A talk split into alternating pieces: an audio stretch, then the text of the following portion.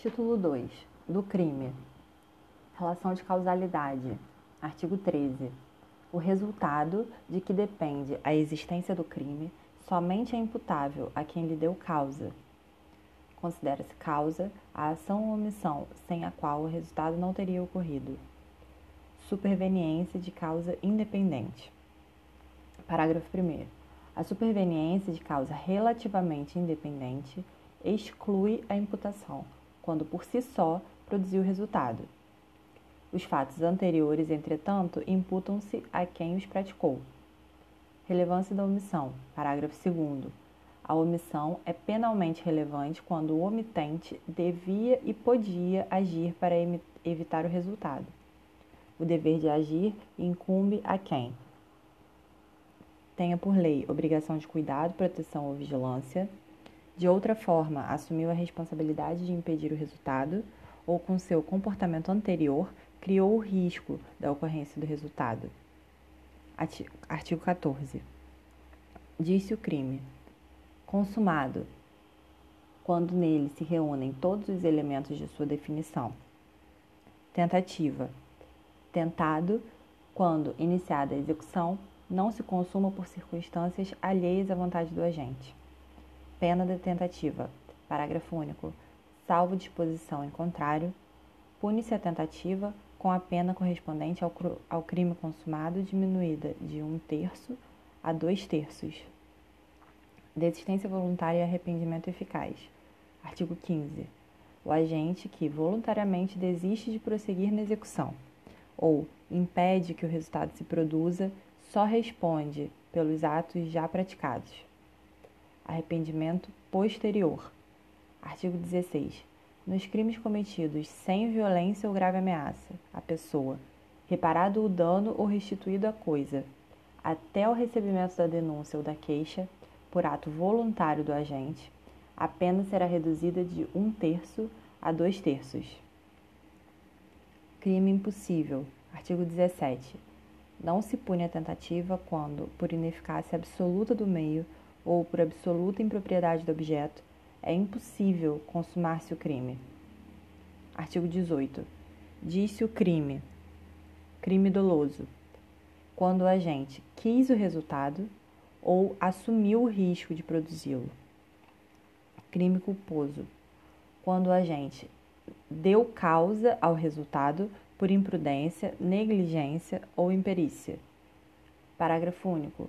Salvo os casos expressos em lei, Ninguém pode ser punido por fato previsto como crime, senão quando o pratica dolosamente.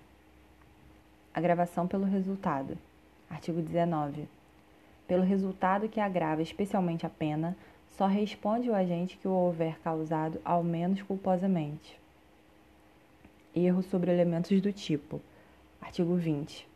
O erro sobre elemento constitutivo do tipo legal de crime exclui o dolo, mas permite a punição por crime culposo se previsto em lei. Discriminantes putativas. Parágrafo 1. É isento de pena quem, por erro plenamente justificado pelas circunstâncias, supõe de fato que, se existisse, tornaria a ação legítima. Não há isenção de pena quando o erro deriva de culpa e o fato é punível como crime culposo. Erro determinado por terceiro. Parágrafo 2. Responde pelo crime o terceiro que determina o erro. Erro sobre a pessoa. Parágrafo 3.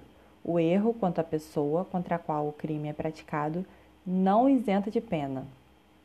Não se consideram, neste caso, as condições ou qualidades da vítima, senão as da pessoa contra quem o agente queria praticar o crime. Erro sobre a ilicitude do fato. Artigo 21. O desconhecimento da lei é inexcusável. O erro sobre a ilicitude do fato, se inevitável, isenta de pena. Se evitável, poderá diminuí-la de um sexto a um terço. Parágrafo único. Considera-se evitável o erro se o agente atua ou se omite sem a consciência da ilicitude do fato, quando lhe era possível, nas circunstâncias, ter ou atingir essa consciência. Coação irresistível e obediência hierárquica. Artigo 22. Se o fato é cometido sob coação irresistível ou em estrita obediência à ordem não manifestamente legal de superior hierárquico, só é possível o autor da coação, só é punível o autor da coação ou da ordem. Exclusão da ilicitude. Artigo 23. Não há crime quando o agente pratica o fato em estado de necessidade, em legítima defesa, em estrito cumprimento do dever legal ou no exercício regular de direito. Excesso punível. Parágrafo único. O agente, em qualquer das hipóteses deste artigo, responderá pelo excesso doloso ou culposo. Estado de necessidade. Artigo 24. Considera-se em estado de necessidade quem pratica o fato para salvar de perigo atual que não provocou por sua vontade, nem podia de outro modo evitar, direito próprio ou alheio, cujo sacrifício, nas circunstâncias, não era razoável exigir-se. Parágrafo 1. Não pode alegar estado de necessidade quem tinha o dever legal de enfrentar o perigo. Parágrafo 2. Embora seja razoável exigir-se o sacrifício do direito ameaçado, a pena poderá ser reduzida de um terço a dois terços. Legítima defesa. Artigo 25. Entende-se em legítima defesa quem, usando moderadamente dos meios necessários, repele injusta agressão atual ou iminente a direito seu ou de outrem. Parágrafo único. Observados os requisitos previstos no caput deste artigo, considera-se também em legítima defesa o agente de segurança pública que repele a agressão ou risco de agressão à vítima mantida refém durante a prática de crimes.